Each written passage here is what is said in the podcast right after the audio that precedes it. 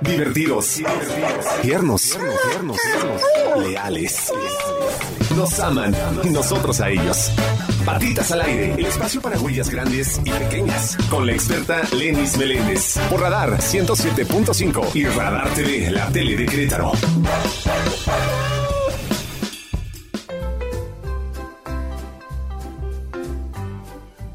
Bienvenidos a su programa Patitas al Aire por Radar 107.5, el canal 71 de Easy y a quien nos escucha en León por el 88.9.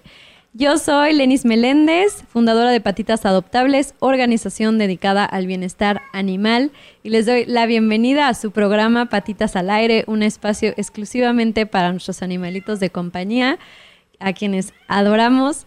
Y les agradezco a todos los que nos acompañan todos los jueves en punto de las 7 y nos escriben en redes sociales. Recuerden que estamos como Lenis Meléndez, Patitas Adoptables y Radar Querétaro.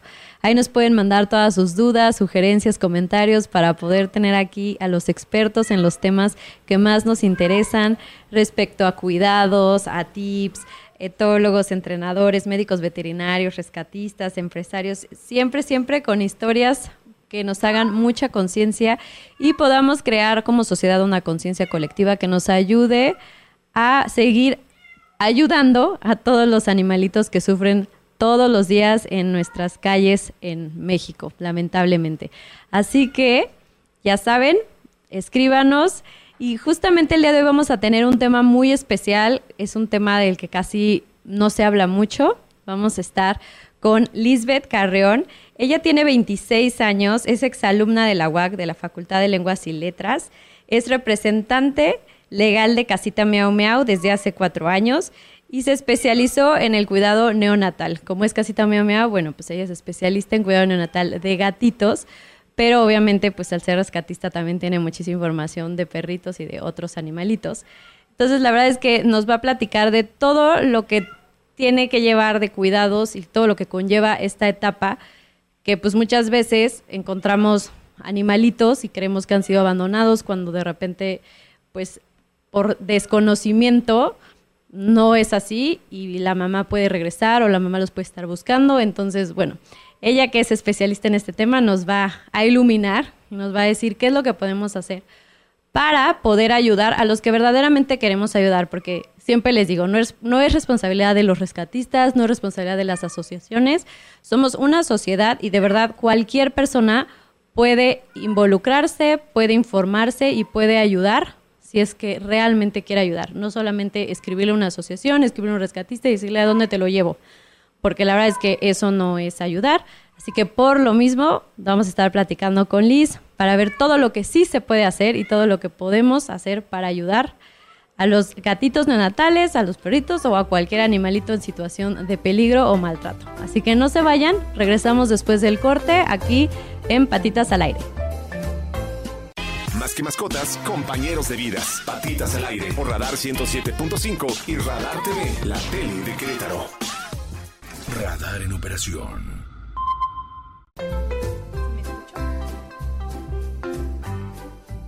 Ya estamos de regreso aquí en Patitas al Aire por Radar 107.5, el canal 71 de Easy y a quien nos escucha en León por el 88.9. Ya me encuentro con Lisbeth Carreón, representante legal de Casita Miau Miau, con quien vamos a estar platicando de los gatitos neonatales. ¿Cómo estás, Liz? Muy bien, muchas gracias, Len. Me da muchísimo gusto estar aquí, que me hayan abierto como el espacio para poder hablar de este tema tan importante en cuanto a rescate animal. No, al contrario, gracias por acompañarnos y por hablar de este tema que prácticamente nadie sabe nada. Y creo que es muy, muy, muy importante saber sobre todo los rescatistas que se encuentran siempre con, con animalitos neonatales. ¿Qué es un animalito neonatal para empezar este tema? Eh, en general, un animalito neonatal es cualquier animalito que acabe de nacer. O sea, acabando de salir del cuerpo de la madre del parto hasta cierta etapa, varía mucho dependiendo de la especie, se le considera neonatal. En los humanos, por ejemplo, son algunos meses. Este, en los gatos en concreto es aproximadamente un mes el que se les considera neonatales, porque es como el, el mes que son muchísimo más frágiles que normalmente. Ya a partir del mes comienzan a poder comer alimento suave y ya es como más fácil eh, manejarlos con o sin una mamá. pero el primer mes de vida de los gatos en concreto es como súper esencial la fórmula y la mami que los esté amamantando. Ok, entonces básicamente este periodo de vida abarca un mes. Aproximadamente, como te comento, varía de especies y también varía dependiendo a quién le preguntes o qué consideraciones tengan este, para considerar los neonatales, pero en general es cualquier bebé muy pequeño que aún no tenga la capacidad de alimentarse por sí solo o moverse, porque por ejemplo, caballos neonatales, ellos a los 5 o 10 minutos ya están por ahí trotando muy felices los potrillos. Claro, justamente era mi siguiente pregunta, ¿qué, qué diferencia hay los gatos y los perros con otras especies? Bueno, eh, los gatos, por ejemplo, pues es la cuestión de que necesitan mamá, necesitan que los estén estimulando, que los estén amamantando, este, tienen un periodo durante el cual ellos no termorregulan correctamente, es decir, no conservan su propio calor corporal y no lo generan. Entonces dependen muchísimo de la madre o de nosotros los rescatistas para mantenerse calientitos y no caer en hipotermia y pues que se les genere algún tipo de complicación este, por las bajas temperaturas del cuerpo. En el caso de los perros pues es más o menos lo mismo, igual el periodo de, de ser neonatales es más o menos el mismo, este, solo que ellos afortunadamente son como un poquito más resistentes que los gatitos. Perdón, es que de este lado eh, ya les tocará verlos, están una mamá con sus cinco bebés neonatales. Ay, están hermosos. y platícame, ¿cuál es la diferencia que tú percibes entre los perros y los gatos? Bueno, ya nos dijiste que son un poco más resistentes los perros, pero como en qué circunstancias o por qué consideras esto? Bueno, eh, yo rara vez he tenido perritos neonatales, pero ellos eh, le agarran la onda a la mamila, que los esté uno alimentando con métodos artificiales muchísimo más fácil. Tienen como un apetito más grande. En cambio, los gatitos neonatales son como un poquito más exigentes, son como de, no, es que no me gusta tu, tu biberón, no me gusta la textura, no es la leche de mi mami.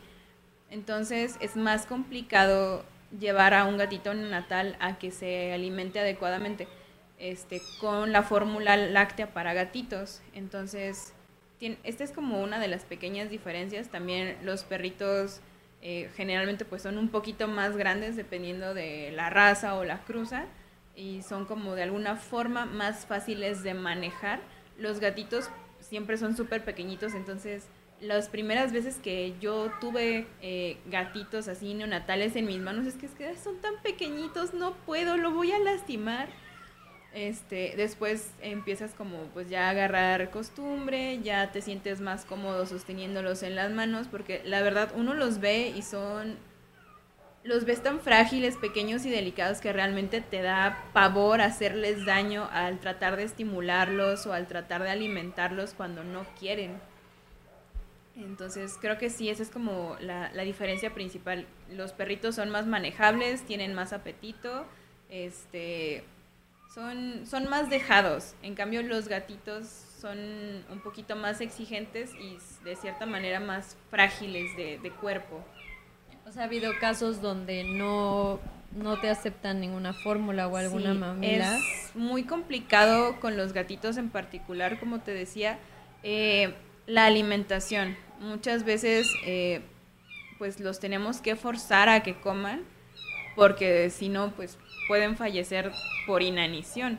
Entonces hay que forzar un poco la fórmula, ya sea por gotero, con sí, con goterito, de estarles poniendo gota tras gota tras gota tras gota en la boca para que coman. Porque no aceptan la mamila, no les gusta la forma que tiene, no les gusta la fórmula como tal. Entonces, sí, Afortunadamente estos pequeños, eh, ya te contaré un poquito más a fondo la historia, pero ellos estuvieron un día tomando fórmula con mamilita y al cabo de unas horas ya tomaban la mamila como, como si hubiera sido lo que siempre hubieran comido. Entonces, todo bien. Pero en tu experiencia, ¿qué porcentaje de gatitos acepta la mamila? Mm, estoy casi segura que el 80% la aceptan después de cierta cantidad de intentos, porque obviamente les da hambre cuando perciben ya como el sabor de la leche y el apetito es tanto Es como de, ya no me importa que no sea la, la mamá de mi mamá, tengo hambre y comen. Pero es como estar ahí. Ajá, estar insistiendo.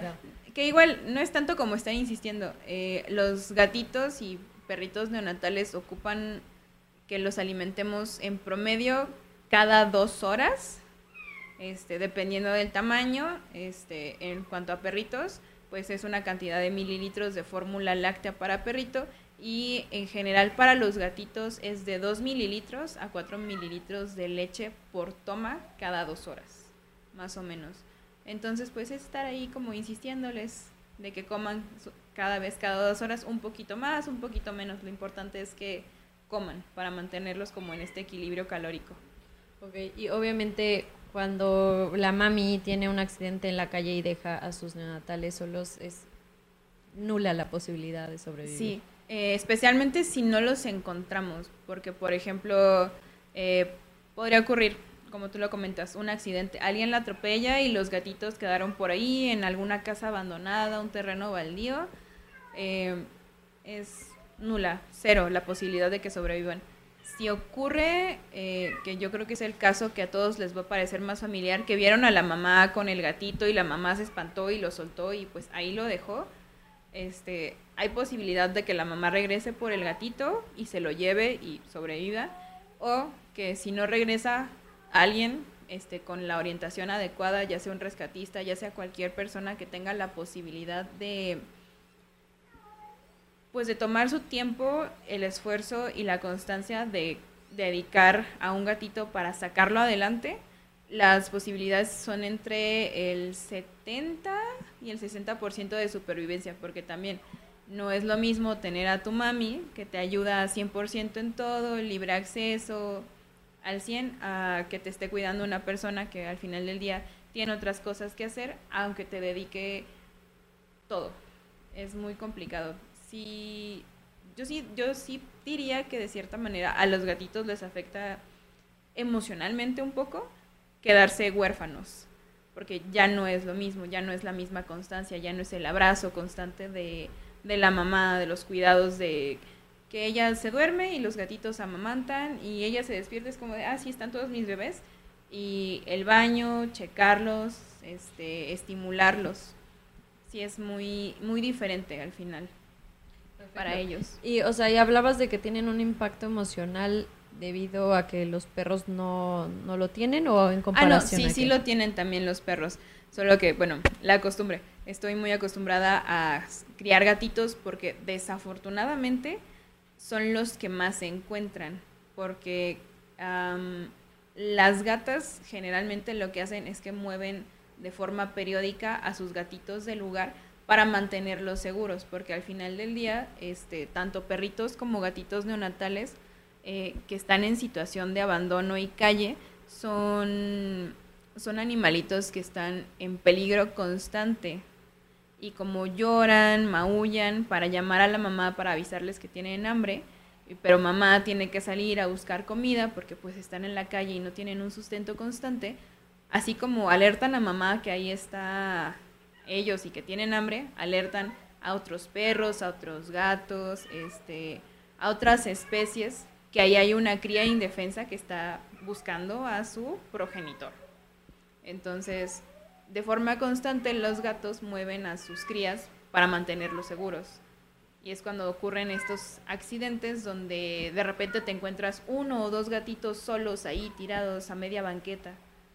Y ya es cuando pues uno tiene que hay ciertos protocolos para levantar gatitos. Este, creo que es una de las preguntas más adelante. Em, pero pues es eso, este, realmente la supervivencia varía muchísimo. Ok, perfecto. Pues muy bien, precisamente vamos a ir a corte rapidísimo y regresamos para platicar acerca de estos cuidados y de, por ejemplo, que las gatitas mueven constantemente a sus bebés y es algo que la gente no sabe. Entonces puede creer que los abandonó Sí. o que algo le pasó, ¿no? Entonces, bueno, no se vayan para poder seguir aquí informándonos de estas especies tan diferentes y especiales y sobre todo esta etapa tan delicada. Así que volvemos después del corte aquí a Patitas al Aire.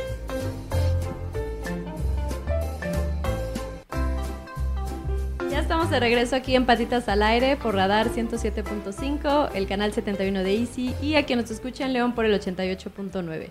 Muchísimas gracias por seguir aquí con nosotras. Sigo platicando con Lisbeth Carreón, representante legal de Casita Miau Miau, y que el día de hoy nos está platicando acerca de los gatitos neonatales. Esta etapa de vida que es de recién nacidos y que es súper, súper delicada y bueno, justamente en el bloque anterior nos quedamos platicando de que las gatitas constantemente mueven a sus, bueno, las gatitas en situación de calle constantemente mueven a sus crías para que otros depredadores, otros animales no los encuentren. Y precisamente es ahí donde nos podemos encontrar con un supuesto, una suposición de que son gatitos abandonados o en peligro, ¿no? Entonces, Liz, síguenos contando qué podemos hacer en estos casos cuando de repente te encuentras ya los gatitos ahí solitos. Ok, bueno, aquí es una situación, nosotros como personas llegamos a ser muy empáticos y pensar que estamos haciendo un bien. Eh, como te lo comentaba hace unos minutos, es muy normal que las gatitas pues trasladen a sus crías pues para protegerlas, porque a lo mejor el sitio donde estaban viviendo eh, llegaron personas, llegaron otros animales, simplemente es de ya no me siento a gusto aquí, a lo mejor está haciendo mucho calor, a lo mejor es muy frío el sitio donde los puse, entonces necesitan de forma instintiva pues moverlos a un sitio más seguro, más cómodo y que les sirva a ella. Entonces muchas veces durante estos traslados, eh, dependiendo de la cantidad de crías que tenga la gata, que en promedio tienen de tres a seis crías este, por camada, a veces toman uno y lo dejan en una maceta. Imaginemos que esta gata vive en las calles de un fraccionamiento o de una colonia y lo deja en una maceta pues para descansar, dejarlo ahí y va a recoger a otro y la maceta ahora va a ser como su punto medio de conexión entre el punto A y el punto B donde va a dejar a los gatitos. Y muchas veces nos pasa que estamos en casa o estamos caminando y escuchamos el miaucito y es como de, ¿qué pasó? Ya salimos, investigamos, buscamos y vemos al gatito ahí abandonado, chiquito. En una maceta. En una maceta y nosotros decimos, chin, de seguro la mamá ya lo abandonó. Me lo vino a tirar aquí. Ay no, ¿qué voy a hacer? Pero no siempre es el caso. Es muy raro Muchas veces es más la mamá moviéndolos, tomándose un descanso, yendo a comer algo, tomar agua, yendo a recoger a otro gatito para hacer el cambio de gatito 1, se quedó en la maceta, voy por el gatito 2, lo dejo en la maceta, tomo el gatito 1 y me lo llevo al punto B. Eh, porque pues obviamente no se los pueden llevar a todos al mismo tiempo. Em, y bueno, ¿qué hacer cuando nos encontramos un gatito neonatal? Yo creo que lo primero es valorar si está en una situación de riesgo. Está tirado en la banqueta donde le está pegando el sol y puede que se deshidrate, se queme, le dé una insolación. Ah, ok. En ese tipo de casos donde valorando la situación, efectivamente el gatito sí se encuentra bajo cierto peligro, sí se recomienda eh, de la manera más inocua, es decir, que no traigamos crema, perfume o algo con un aroma muy fuerte, tocar al gatito y ponerlo en una caja, acercarlo a la sombra, donde sea que esté, pero no alejarlo del área donde la mamá lo dejó. Eh, en promedio, eh, eso ya es como una cuestión de monitorear, porque si ya nos dimos a la tarea de tomar al gatito y ponerlo en una cajita a la orilla, alejarlo de, esta situación de peligro que es como la insolación, hay que mantenernos alerta, mantenernos al tanto, estar monitoreando y periódicamente, cada dos horas más o menos, checar si la gata ya se llevó al gatito. Si al paso de ocho horas la gata no se ha llevado al gatito, pueden ser varias situaciones. Una, la gata vio que estaba dentro de la caja, ella percibió peligro para ella porque podría ser una trampa, porque a lo mejor en alguna ocasión la trataron de capturar de alguna de esas maneras. Los gatos son animales que tienen muy buena memoria para ese tipo de situaciones. Eh, entonces decide, ¿sabes qué? Ya tocaron a mi bebé, ya no huele como yo, esto se ve sospechoso, me voy. Porque su instinto al final del día, como animales de la calle eh, que viven en abandono, y que de hecho tienen hasta cierta desconfianza de las personas debido a todas las situaciones que les toca vivir al vivir en situación de calle, es su preservación, es como de... Claro, supervivencia. Aquí está sospechoso el asunto, porque a lo mejor nosotros decimos, no, es que obvio, yo la estoy ayudando, pero eso no es lo que percibe el animal. Para ellos es una situación sospechosa y es como de, con permiso, lo siento mucho, bebé, pero ocupo sobrevivir.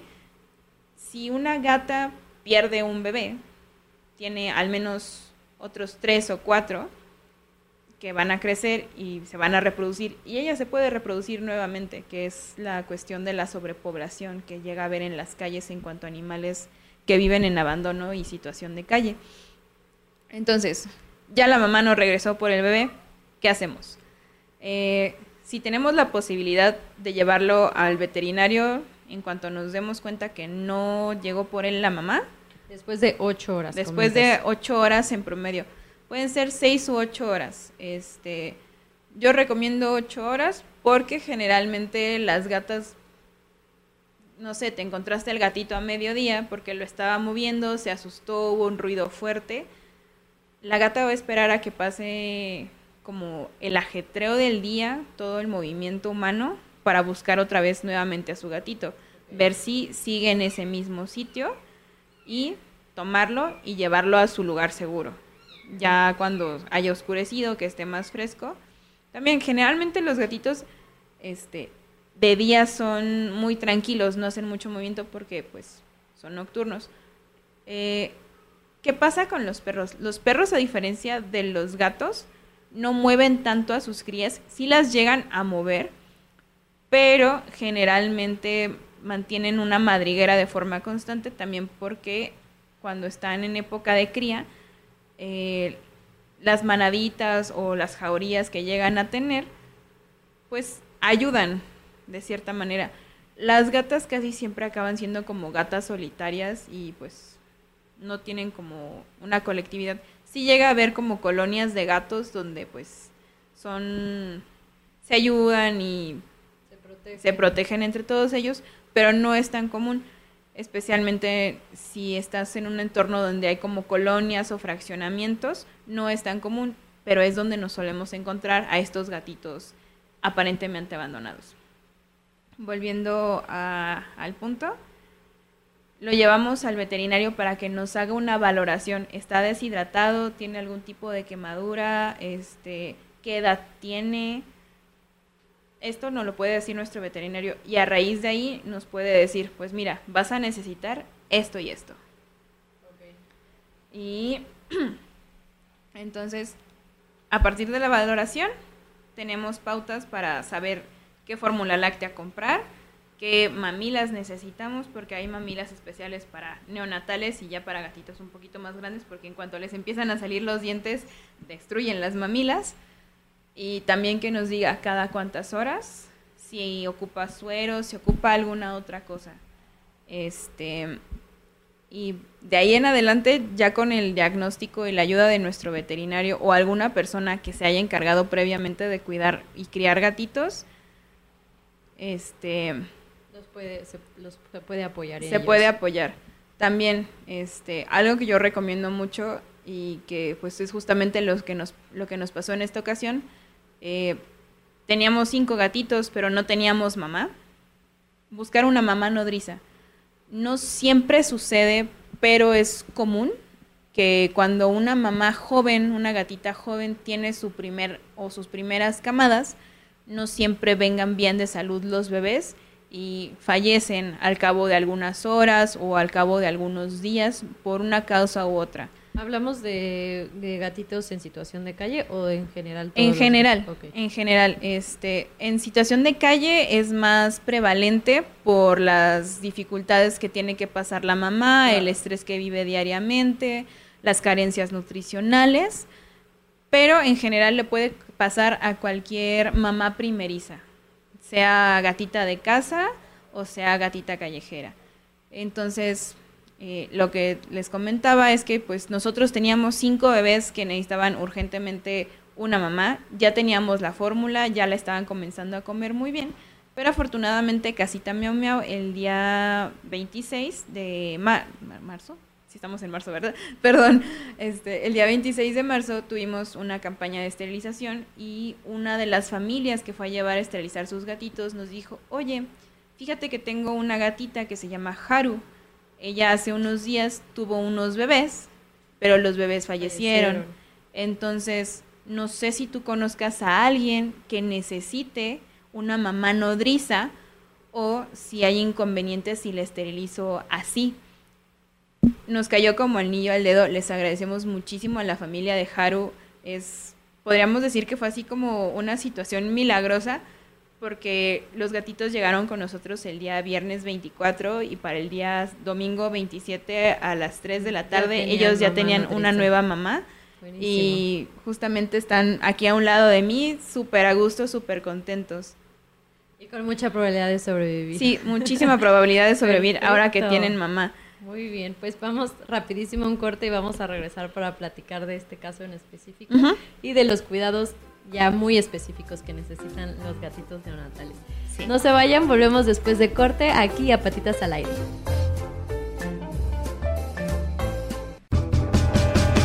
Patitas al Aire con Lenis Meléndez por Radar 107.5 y Radar TV, la tele de Querétaro. Más que mascotas, compañeros de vidas. Patitas al aire por Radar 107.5 y Radar TV, la tele de Querétaro. Radar en operación. Desde Santiago de Querétaro, Querétaro. Escuchas XHQRO. Radar 107.5 FM con 100.000 watts de potencia autorizada. Máxima potencia en radio Estudios, oficinas y ventas. Prolongación tecnológico 950B, sexto piso, Querétaro, Querétaro. 107.5 FM. Grupo Radar y sus emisoras. Ubícanos también en iHeartRadio, radio de nivel mundial. Patitas al aire con Lenis Meléndez por Radar 107.5 y Radar TV, la tele de Querétaro.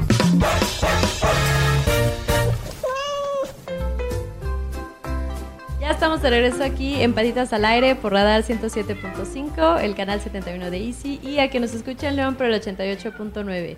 Seguimos platicando con Lisbeth Carreón, representante legal de Casita Miau Miau, quien nos está platicando de todo esto que conlleva el cuidado de gatitos neonatales, porque ella es experta. Entonces, platícanos, ahora sí, ¿quién nos acompaña el día de hoy? Bueno, hoy nos acompaña Haru, como les comentaba en el bloque anterior. Eh, su familia estaba buscando gatitos para ella porque se quedó sin sus gatitos y pues afortunadamente nosotros teníamos cinco.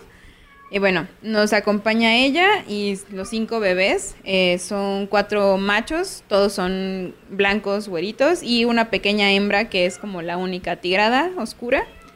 Eh, los sacaría en este momento, pero justamente Haru les está dando como un baño, los está estimulando para que hagan sus necesidades y los otros están amamantándose muy contentos, entonces no, no quiero interrumpir. Claro, por supuesto. ¿y, aproximadamente qué edad tienen estos Ellos tienen aproximadamente 10 días, más o menos. Uno de los pequeños, justamente lo vimos hace unos minutos antes de que comenzara la entrevista, eh, ya comenzó a abrir los ojos.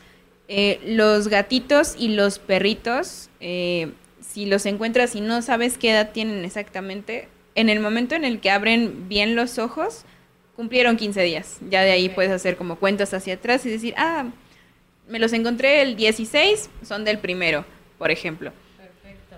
Ok, ¿y exactamente qué cuidados ocupa un gatito neonatal? Ok, bueno, eh, como lo mencionaba anteriormente en segmentos pasados, los gatos eh, neonatales y bueno, en general los perritos también neonatales eh, no tienen termorregulación, así que necesitamos mantenerlos a una temperatura constante y estable para que no lleguen a una hipotermia o lo contrario, que no se sobrecalienten, porque pues esto podría generarlo, generarnos perdón, algún tipo de daño neurológico, algún tipo de daño a la salud del animalito.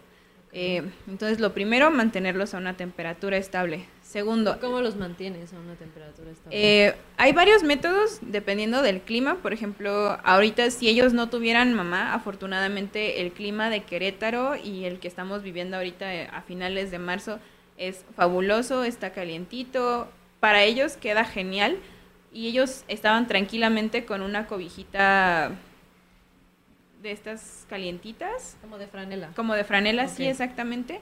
Eh, les ayudaba a conservar su propio calor corporal sin sobrecalentarlos ni enfriarse.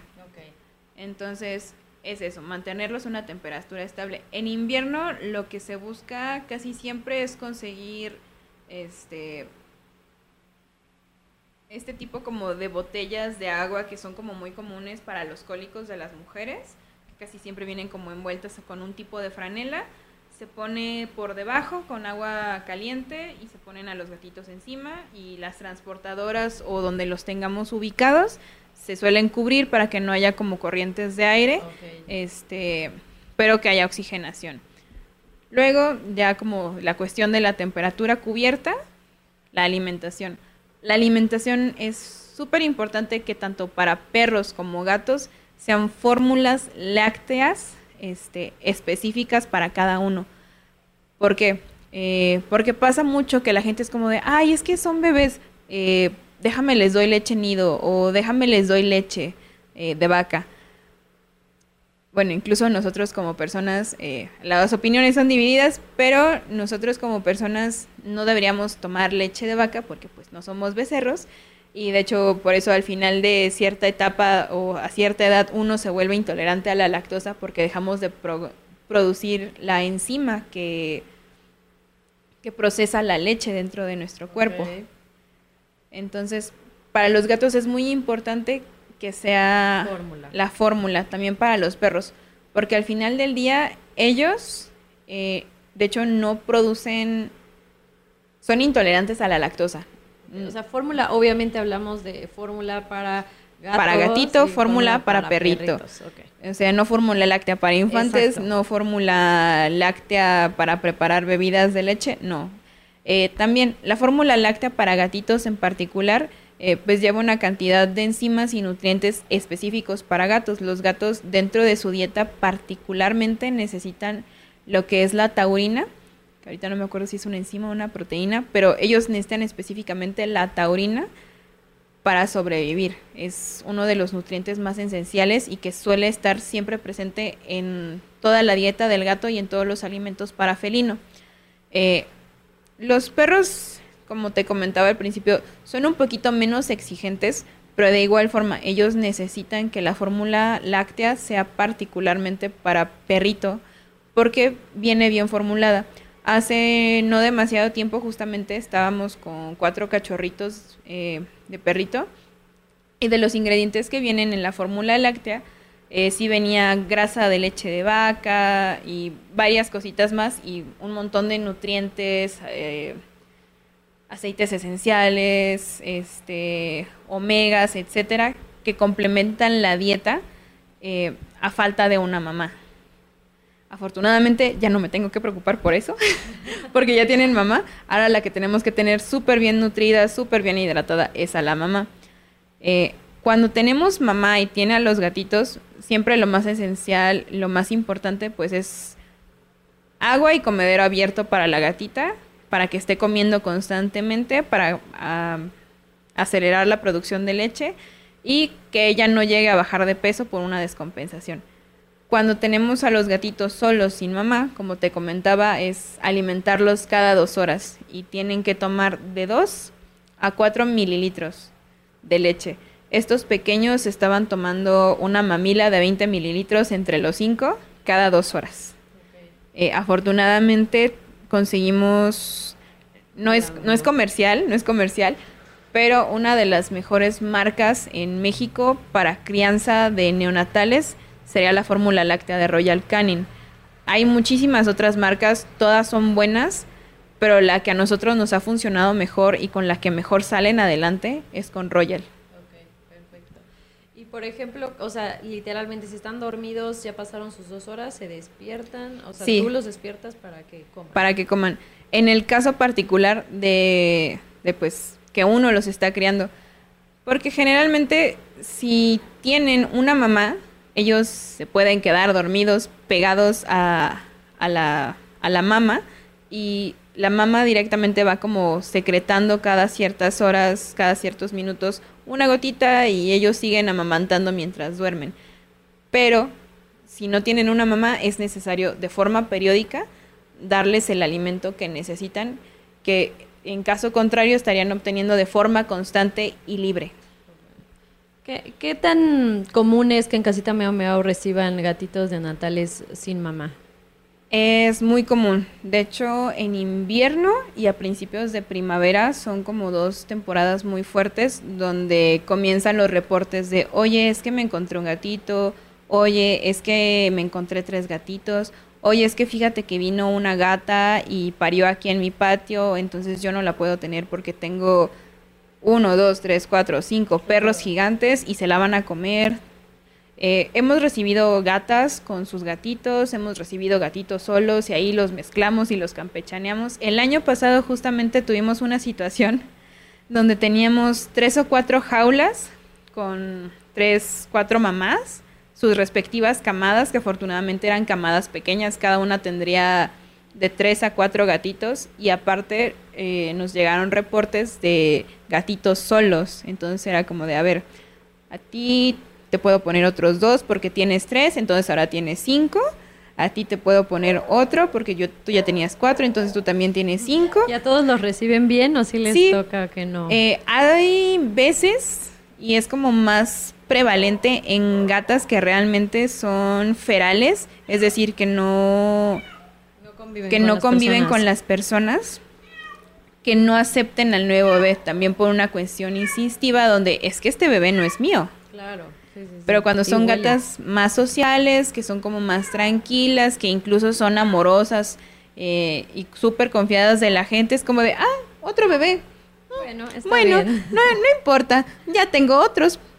Porque también a ellas podríamos decirles, decirlo que les sirve tener un gatito más, porque la producción de leche va a continuar durante dos meses y medio y pues Les evita problemas. les evita problemas Claro. de salud. Y en caso de que no puedan recibir, eh, ustedes pueden dar el acompañamiento. o la Podemos hacer el para- acompañamiento, asesorar este, y resolver todas las dudas posibles. Otra cosa que se me estaba olvidando mencionar que es súper importante, los gatitos y los perritos bebés no hacen sus necesidades por sí solos, necesitan que uno los estimule. La mamá, perro o gato, lo que hace es lamer los genitales de los gatitos y de hecho ahí hay como una recuperación de nutrientes porque ellas se llegan a comer el excremento de sus bebés y recuperan todo lo que el gatito o perrito no haya digerido, vuelve a entrar al sistema y sale nuevamente. Es un, un reciclaje constante de nutrientes. Entonces se ocupa de estimular de forma constante a los bebés.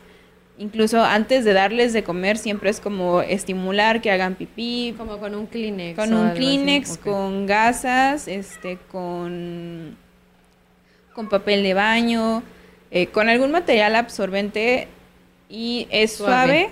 para que no haya como irritaciones. Inevitablemente, tal vez por el cambio de alimentación de pasar de la leche materna a la fórmula, tal vez haya un poco de estreñimiento o tal vez haya un poco de diarrea y eso genera un poco de irritación en el área de, del ano de los gatitos o de los perritos. Es normal, pero ya pasados unos días se les pasa. Perfecto, Liz. Pues muchísimas gracias. ¿Dónde pueden ponerse en contacto contigo, este, escribirte y asesorarse? A través de la página de Casita Miau Miau, ya sea el Instagram, ya sea este la página de Facebook, nos mandan un mensajito de hola, este los conocí por tal medio y me encontré unos gatitos y quisiera saber si me pueden apoyar, eh, ya sea asesorándome o recibiéndolos. Que a nosotros por una cuestión de espacio casi siempre nos ayuda muchísimo más ayudarlos eh, asesorándonos, asesorándolos, sí. Sí, sí, aquí es, tarea de todos, como siempre decimos. Sí, es pues muchísimas gracias por habernos acompañado el día de hoy y habernos iluminado tanto con este tema que pocos hablan y bueno, también muy pocos rescatistas saben al respecto. Entonces, muchas, muchas gracias. Esperamos tenerte por aquí de regreso pronto y ojalá pues, les haya gustado el programa a todos los que nos tuvieron, nos tuvieron la oportunidad de acompañarnos. Y cualquier duda, bueno, ya saben, escríbanle a Casita Miau Miau. Y por favor también no, no siempre suelten o crean que es responsabilidad de las asociaciones o de los refugios atender estos rescates. La verdad es que todos podemos hacer algo de nuestra parte, ponernos en una transportadora, en un baño. De verdad es que siempre les digo, es cosa de voluntad. Así que muchas gracias, nos vemos a la próxima, como siempre jueves 7 en punto, aquí en Patitas al Aire. Te esperamos en una próxima emisión de Patitas al Aire con Lenis Meléndez por Radar 107.5 y Radar TV, la tele de Querétaro. Radar en operación.